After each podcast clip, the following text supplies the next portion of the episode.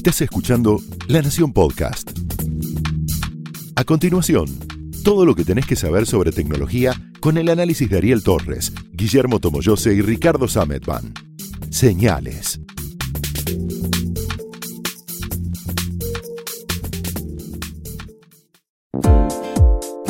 Buenas, ¿cómo están? Bienvenidos a Señales, el podcast de tecnología de la Nación. Yo soy Ricardo Sametban.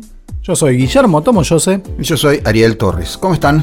Bien, ¿de qué vamos a hablar hoy, Taurus? Hoy vamos a hablar de algo que metió bastante ruido eh, esta semana. Eh, no estoy hablando de las elecciones, paso.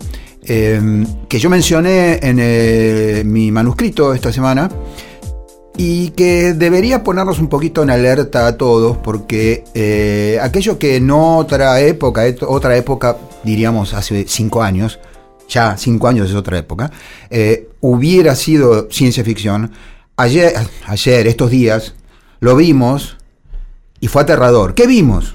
Un deepfake hecho muy bien, donde un imitador, no me acuerdo el apellido, lo publiqué ayer, pero ya el otro día no me, no me acuerdo cómo se llama, Bill Hader. eso, Heider, imitó a Tom Cruise en 2008 durante una entrevista. Imitó la voz, digo, como hace los imitadores, está todo bien.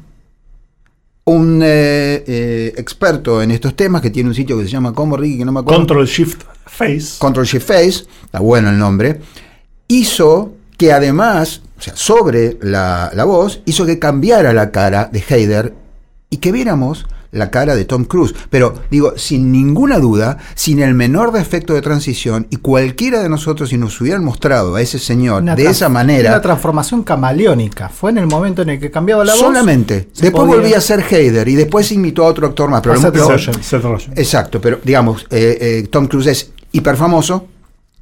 Es muy difícil que te engañen con Tom Cruise, porque Tom Cruise es Tom Cruise. Y aunque esto no es nuevo, creo que el video de ayer, eh, que no fue hecho con una, un- una granja de servidores de 4 mil millones de dólares, no fue hecho por una supercomputadora del top 500, viene un poquito a avisarle a todo el mundo, sobre todo a los que están en funciones públicas, a nosotros los periodistas, pongan las barbas en remojo, lo que los que escribimos de tecnología venimos advirtiendo desde hace ya bastante tiempo, ya está acá. Nos hubiéramos podido creer que ese reportaje estaba siendo hecho a eh, Tom Cruise, bastaba un tipo, un buen imitador. En la Argentina tenemos montones excelentes, excel, realmente yo no sé cómo corno hacen para que suenen igual que el tipo que es dueño de esa voz y después vuelven a hablar. De hecho, algunos entablan diálogos entre varios personajes haciéndolos todos ser. Esto se, se oye mucho en radio porque, digamos, en tele se notaría.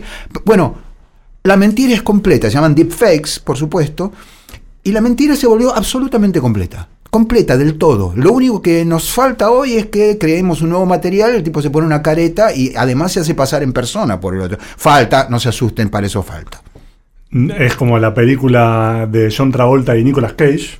Sí, Face Off. Exactamente. Exactamente. ¿Cómo se llama en español? Contracara. Contracara. Dirigida por John Woo, el est- estrella del cine hongkonés, que fue como su carta de presentación donde muestran a dos, eh, dos rivales, un policía, un detective y un narcotraficante, un terrorista, en el que para tratar de descubrir cuál era el atentado próximo que iba a cometer el delincuente, lo que hace es tomarle la cara porque había caído en estado de coma, entonces la única forma era infiltrarse con la cara de su rival. Lo operan, le, Lo cambian, operan, le, sí. le cambian la cara. Eh, Le trasplantan el rostro. Le, le trasplantan la cara. Bueno, En este caso es- es lo mismo, pero con la, el beneficio, claro, de que sea digital y que solamente es en.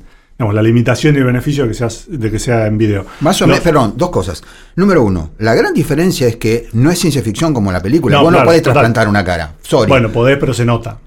se nota y lo más probable es que haya. sí. Sí. bueno, pero son, digamos, se no, nota mucho. sí, sí, por eso, no queda- no queda bien, no- pero, no es- a ver, lo que no digo es la, el- la película es ciencia ficción. Vos Sí. no puedes hacer pasar una persona por otra trasplantándole la cara hoy. Por ahí dentro de 5 años, 10, 15, 20, no lo sé. Es mucho más sencillo hacerlo en el mundo digital. Lo otro es, y, esta es la otra, la otra cosa que quiero apuntar, es que no es una pavada que sea en el mundo digital, porque la verdad es que estamos viviendo en pantallas, estamos morfándonos todo lo que, todos los versos que aparecen en las pantallas, del primero al último y de los lados que ustedes quieran mirar, y esto va más allá de una noticia en texto. Es, es- es realmente serio. Digo, el primer planteo que deberíamos hacernos es, ya está acá. El segundo es un planteo ético.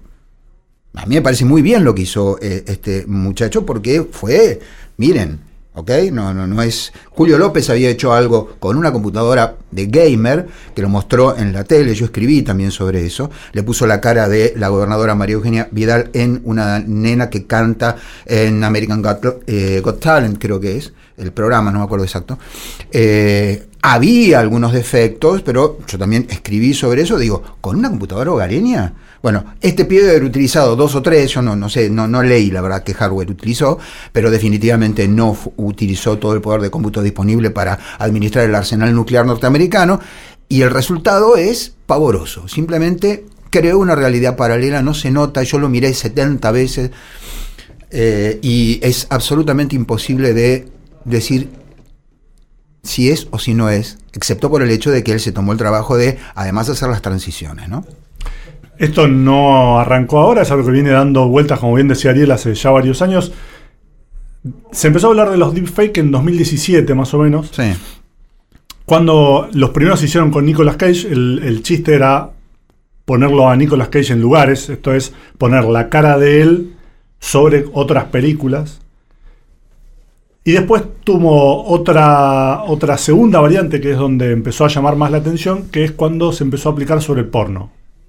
Que es ahí donde empezaron a utilizar los rostros de actrices muy conocidas, eh, en donde justamente la virtud de utilizar rostros de celebridades es que vos los podés ver en distintas películas, con distintos ángulos, con distintos tipos de iluminación, y eso hace que con este software que fue presentado en, en uno de los hilos, en una de las publicaciones de Reddit, el foro donde los usuarios comentan, hacen sus aportes, había un perfil de un usuario que llamaba Deepfake.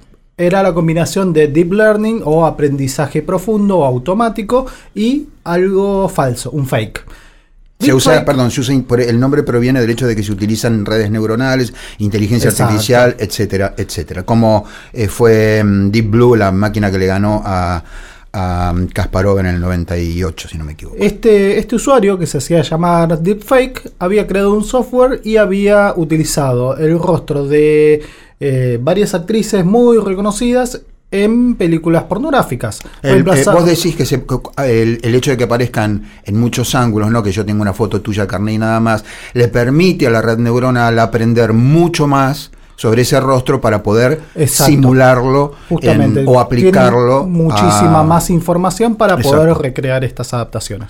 Porque el punto del deepfake, si no han visto uno, es que no es un simple recorte para ponerlo. No es que sobre- se pegan una careta. Claro, no es una careta pegada, sino que lo que logran es, gracias a toda esa información que tienen, simular una posición nueva. Entonces vos podés poner a alguien, no importa cuál sea la ubicación de la cámara y la toma que tiene y la manera en que se mueve esa persona, podés simular cualquier cosa porque lo que hace todos estos algoritmos justamente es decir, bueno, si esta persona se ve de esta manera, de frente, de perfil, de arriba, de abajo, bueno, si yo lo tomo en un ángulo que es apenitas más arriba, apenitas más abajo, yo puedo, dice la computadora, simular justamente esa posición e incluso el movimiento cuando se mueve la cámara.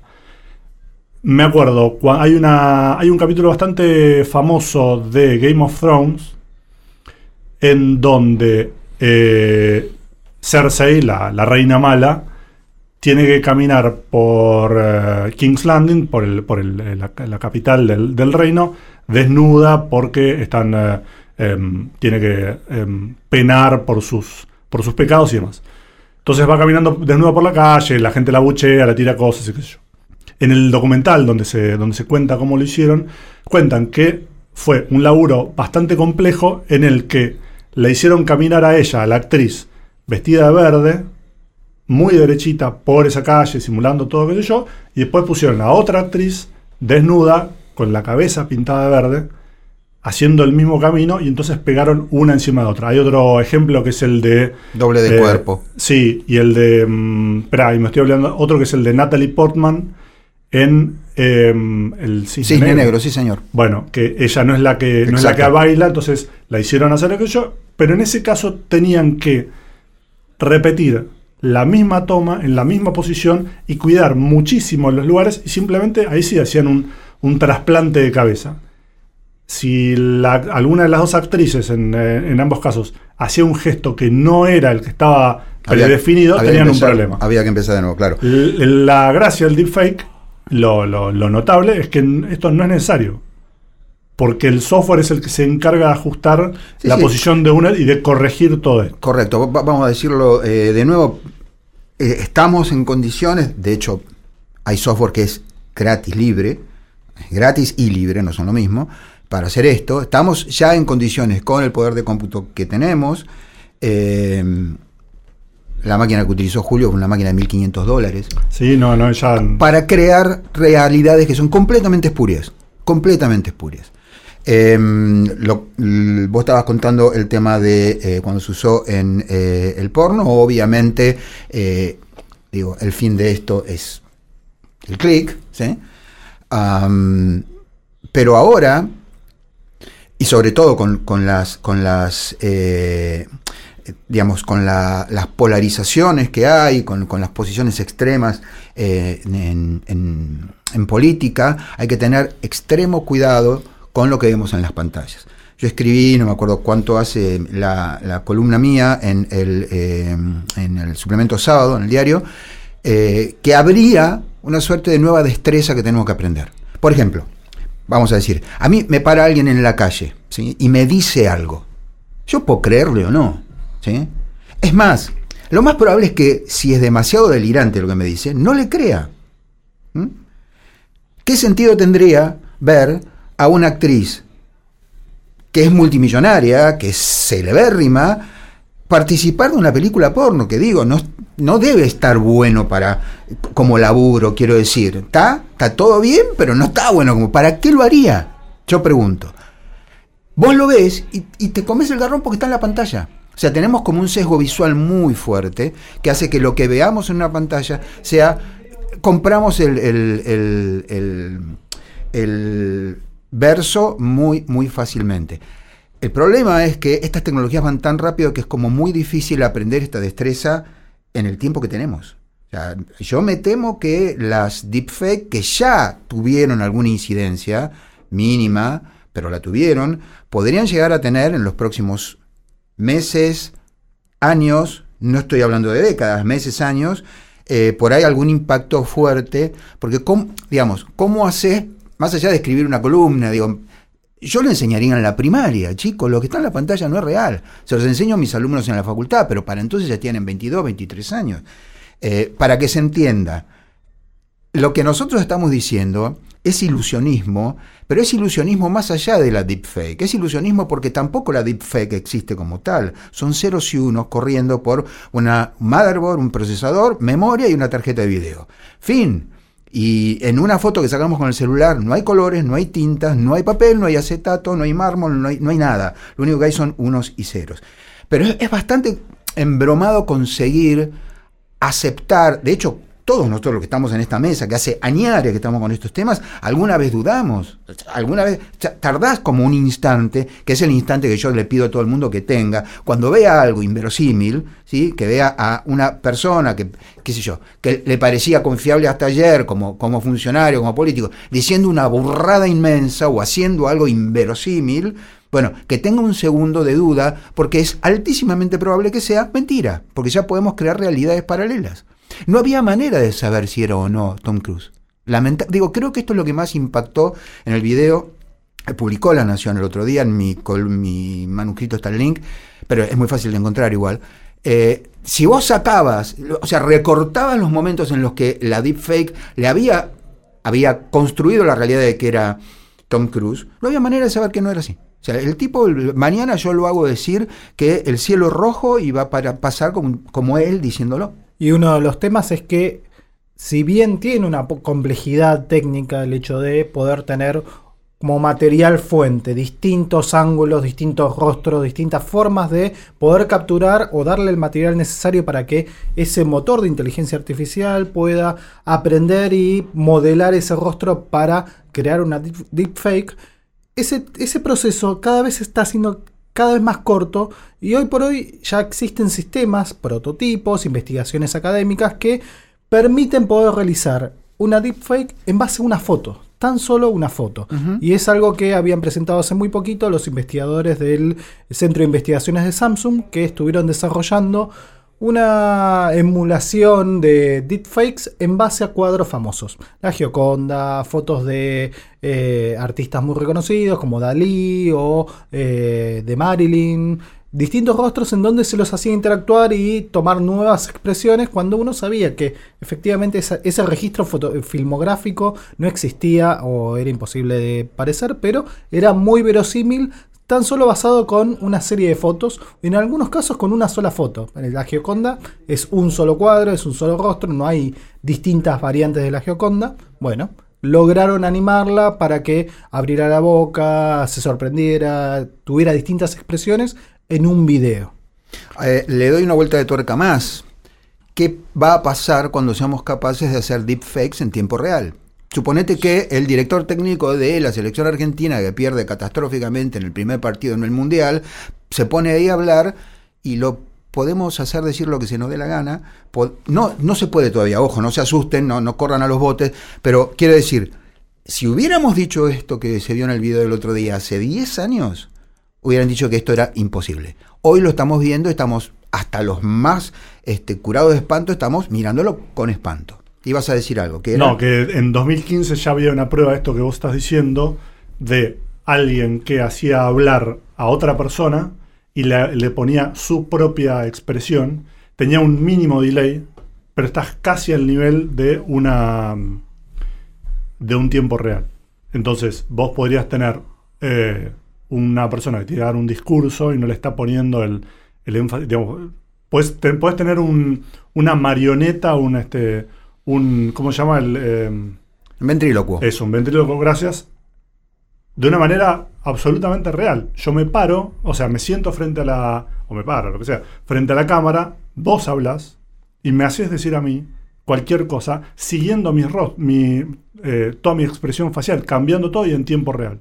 Hay un software de Disney que lo que permite es tocar las emociones, la expresión facial de un actor o una actriz sobre un video. Entonces, vos sos un director de cine y le pediste a Guillermo que actúe una, una escena X y Guillermo le podría haber puesto más enojo en la cara. estaba muy duro, estaba muy duro. No estabas relajado, lo que sea. Mal dirigido, ponele. Ponele. Entonces, vos agarrás eso, le pones el software y le decís que Guillermo tenga una expresión más dura. Bueno, le cambia las cejas, los pómulos, lo que sea, sin que él tenga que hacer nada y con su cara y con su sí, sí, sobre y con sus músculos, digamos, con la expresión de sus músculos. Porque son píxeles. Claro. Porque ya no, no, es más una película grabada en cinta. A ver si nos metemos esto en la cabeza. Pero no solamente porque son píxeles, porque hay del otro lado un software que entiende Además, a dónde se tienen que mover Total, esos píxeles. no es solamente tocar unos. O sea, esto es información. Claro, pero claro, pero es información. Es una información vieja, quiero decir. Esto se sabe desde, desde los inicios de los tiempos. Vos le pones a un perro, le pones caras de serio y el perro va, sabías que los perros son capaces, los perros domésticos. Lo comentamos hace un par de, episodios. Mira, eh, son capaces de interpretar las. Eso es información. Lo que yo digo es, esa información ya la teníamos. Lo que no teníamos era que la realidad se había vuelto píxeles, o sea, unos y ceros. Eh, sabemos ya que existen máquinas que te hacen que una persona que canta horrible, pero por ahí es linda, eh, la afina en tiempo real. Eso es poder de cómputo. En tiempo real significa que no hay, no hay ningún delay. Está cantando y la gente o se, le, llega a caer el micrófono y se tiran todos al piso, este, o se escapan corriendo, les da miedo, parece que aúlla. No importa. Ahora estamos, no todavía estamos en condiciones de esto, pero en algún momento lo vamos a estar. Em, y eso, por supuesto, eh, pone, sobre la mesa de nuevo algo que a mi juicio está muy devaluado, es la verdad.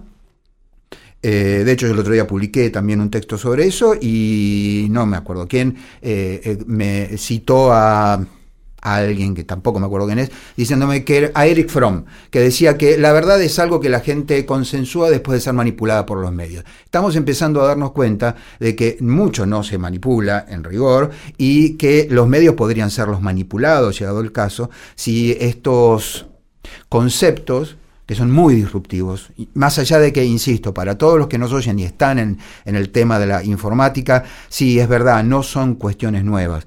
Pero ahora la cantidad de poder de cómputo disponible a costos muy bajos, eh, yo hice la cuenta el otro día, para hacer lo mismo que hizo Julio en 1965 hubiera hecho falta algo así como 70 veces el PBI de los Estados Unidos. Em, en 1965, no en 1765, es ayer nomás. Eh, pero quiero decir, esta idea de que toda la información, por eso se usa, la palabra informática, y esto ahora incluye los videos, que es algo en lo que naturalmente confiamos porque lo estamos viendo, se han convertido en unos y ceros que se pueden manipular como se te dé la gana. Lo que necesitas es poder de cómputo, mucho, muy barato. Bueno, eso está pasando ya, hoy. Y para dar una vuelta de tuerca al asunto, hay una agencia de noticias en China, Xinhua, la agencia estatal china, que utilizó, ya que estaba, la tecnología del deepfake o el aprendizaje automático para hacer un presentador Sí. virtual. Ujú. Que lo que hizo fue tomaron a su principal presentador de noticias, lo grabaron en distintas posturas, como para que pudiera eh, registrar toda la información de, su- de sus expresiones. Y cada vez que necesitan dar una noticia, aunque este señor esté durmiendo o esté en otra parte del mundo, pueden armar el noticiero y dar las noticias con eh, un falso presentador con la tecnología deep- deepfake para dar las noticias. Que se supone que deberían ser las noticias de una agencia como la de Xinhua, pero usando esta tecnología que eh, no necesariamente siempre se utiliza para las campañas de desinformación, sino que también para evaluar distintas formas de poder producir contenido. Eh, no quiero ah, con esto ser una chicana, pero yo no le confiaría mucho a una agencia que me trucha al presentador. Digo, pone, contrata a otro. No, lo digo en serio. Ojo, no es una chicana porque eventualmente, como vos dijiste, podrías tener un presentador trucho que dice la verdad, o por lo menos lo que se llama verdad en periodismo, que es haber chequeado la información. Yo no tengo, digo, el cierre siempre está muy cerca como para que vos hagas una investigación de 26 meses con se va. 800 expertos. Vos lo que haces es llamar fuentes, te- la verificás, la publicás. De última, si te equivocás, te metiste la pata, lo aclarás. Eh, pero digo, eh, Se va tornando cada vez más difuso el, el- asunto del claro, uso de claro, esta pensémoslo a tecnología. 25 años. Y 25 años es muy poco tiempo y es el tiempo que para que, por ejemplo, el que hoy tiene está en la secundaria, sea padre de familia, madre de familia, que esté tomando decisiones, que esté ahí en- eh, siendo activo políticamente en un mundo donde ya vos no puedes confiar en casi nada de lo que ves, pero no solamente porque puede ser falso. El problema es que podría ser verdadero. El tema cómo lo, cómo lo determinás. Entonces nos tenemos que volver todos periodistas, tenemos que salir todos a investigar. Digo, es, es un tema, es un desafío monumental, nosotros lo anticipamos bastantes veces, pero del que se habla realmente poco, más allá del, del efecto Hey Marta que tuvo el video este, el efecto Hey Marta es uno está sentado leyendo el diario, es muy viejo, esto se, se enseña en, las escuelas de periodismo, y el, el- señor, esto, esto viene de los 50, cuando el señor leía el diario mientras la señora cocinaba, este, y ve una noticia impactante y dice, hey Marta, me- venía a ver esto. Bueno, o lo está viendo en la tele. Tuvo el efecto Hey Marta, pasó. Yo estoy convencido que mañana podría, mañana, no digo el mes que viene, mañana podría aparecer eh, un atleta famoso confesando su adicción a la heroína y, y- a ver, va a haber más de uno que lo va a creer, más de uno quiere decir mucha gente. ¿Mm? La verdad que fue, eh, es un, desafío de estos tiempos eh, realmente muy grande, muy grande. La, credibilidad, la, la confianza, etcétera, etcétera, es, es algo que, digamos, sin lo cual no puede hacerse nada. Como digo siempre el mismo ejemplo, yo dejo mi auto siempre en estacionamiento. Yo le dejo un auto, el tipo me da un papelito. Digo, papelito versus auto, hombre, y yo confío en eso. ¿Por qué confío? Porque no habría modo de que yo al tipo le pidiera la documentación necesaria, le hiciera firmar frente a escribano un acta. No hay manera, entonces le dejo el coche. ¿Por qué? Y porque el negocio de él es tener mi coche y yo le pago, no chorearme coche, chorearse coche. ¿Habrá pasado alguna vez que se confundieron? El auto igual no leyó la patente y se puede ser. Hace poco, pobre gente, se confundieron con los cadáveres, pero en general toda organización humana funciona sobre la base de la credibilidad, de la confianza, etcétera, etcétera. La otra vez nosotros confiamos en que estos micrófonos andaban y falló uno y nos quedamos sin, tiempo para, para hacer el podcast. Pero digo, no es que estamos todo el tiempo con un tipo acá, con auricular. Digo, no sería posible nada. No realmente no habría. Bueno, nos está interpelando en este sentido las eh, deepfakes. Y te agrego una más, que son las deepfakes, pero de audio. Vos tenés eh, Google Duplex, que es un sistema que permite a una computadora simular ser una persona hablando. Tenés un software de Adobe que se llama Voco, B-O-C-O, que lo que te permite es, vos le pones, le das una frase hablada, grabada, y gracias a esa frase logra generar el resto de los fonemas necesarios para hacerte decir cualquier cosa. Bueno, está bien, pero esto lo puede hacer cualquier imitador. Claro. Sí. ¿Entendés? Yo Pero- le garpo a un tipo que se haga pasar por, eh, a ver, déjame pensar. Eh, a ver, un personaje de, de la Sí, realidad hoy. Un personaje de la realidad hoy. Ahora, Y lo habla y, y la gente se lo va a creer mientras no le vea la cara. por supuesto, El tema es que ahora le pueden ver la cara también. no ni hablar, pero, pero nosotros pensamos en, bueno, está bien, el video y qué sé yo. Hay algo que ya funciona, ya existe, Sí, que es esto sí, que te digo, sí, que es el audio. Ya hay eh, algunos casos de Fake news, estafas. digamos. no, o sí, de estafas, estafas también. de- te llama tu jefe y te dice, escúchame, eh, viste que vos ibas a hacer esa transferencia al proveedor tal, a la cuenta tal. Bueno, te paso otro número de cuenta donde Claro. tenés que pasarle.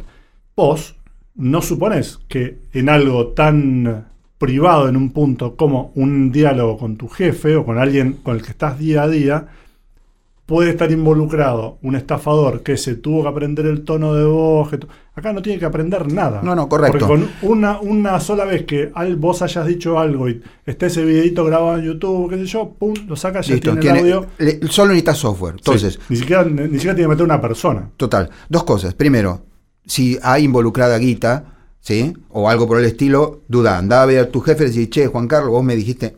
Segundo, esto era algo que hacía una persona que yo conozco, muy cercana, o sea, no, no, no, no es un, fake news esto. No un imitador profesional, un ingeniero, pero extraordinario imitador, pero extraordinario en serio. Yo no sé por qué no se ganó la vida con eso, era más divertido que ser ingeniero, bueno, no sé. La cuestión es que él trabajaba en una compañía en la parte de soporte y para saber cómo trataba a sus clientes, él se hacía pasar por, sobre todo sabía imitar muy bien los tonos de las provincias. Entonces llamaba como de Córdoba o como de este, mm, eh, Formosa, o de Tucumán. Y claro, sus, em- sus propios empleados más de una vez lo trataban muy mal y el tipo iba tremendo, ¿no? Digo, que ya prescribió, ya pasaron como 20 años de esto. Pero quiero decir, hoy, como dice Rick, lo puedes hacer con un software. No necesitas un tipo que sea bueno eh, eh, imitando y además trabaje en soporte técnico. ¿sí? Estaba bien, estaba cuidando a sus clientes, no digo, pero la verdad que es un poquito border. Pero hoy lo único que necesitas es un software. Y necesitas un software para crear una realidad. No crean en lo que ven en las pantallas, sobre todo si hay algo que no cierra. ¿Está bien? Sobre todo si hay algo que no cierra. Porque si cierra, bueno, ok. Digo, no puedes no creer en nada, na- todo el tiempo estar dudando, ¿no? Es energéticamente inviable. Pero ante la duda, digamos, un segundito decir, che, ¿podrá ser? Nos vemos en el próximo Señales, reflexionenlo y duden más. Chao. Adiós.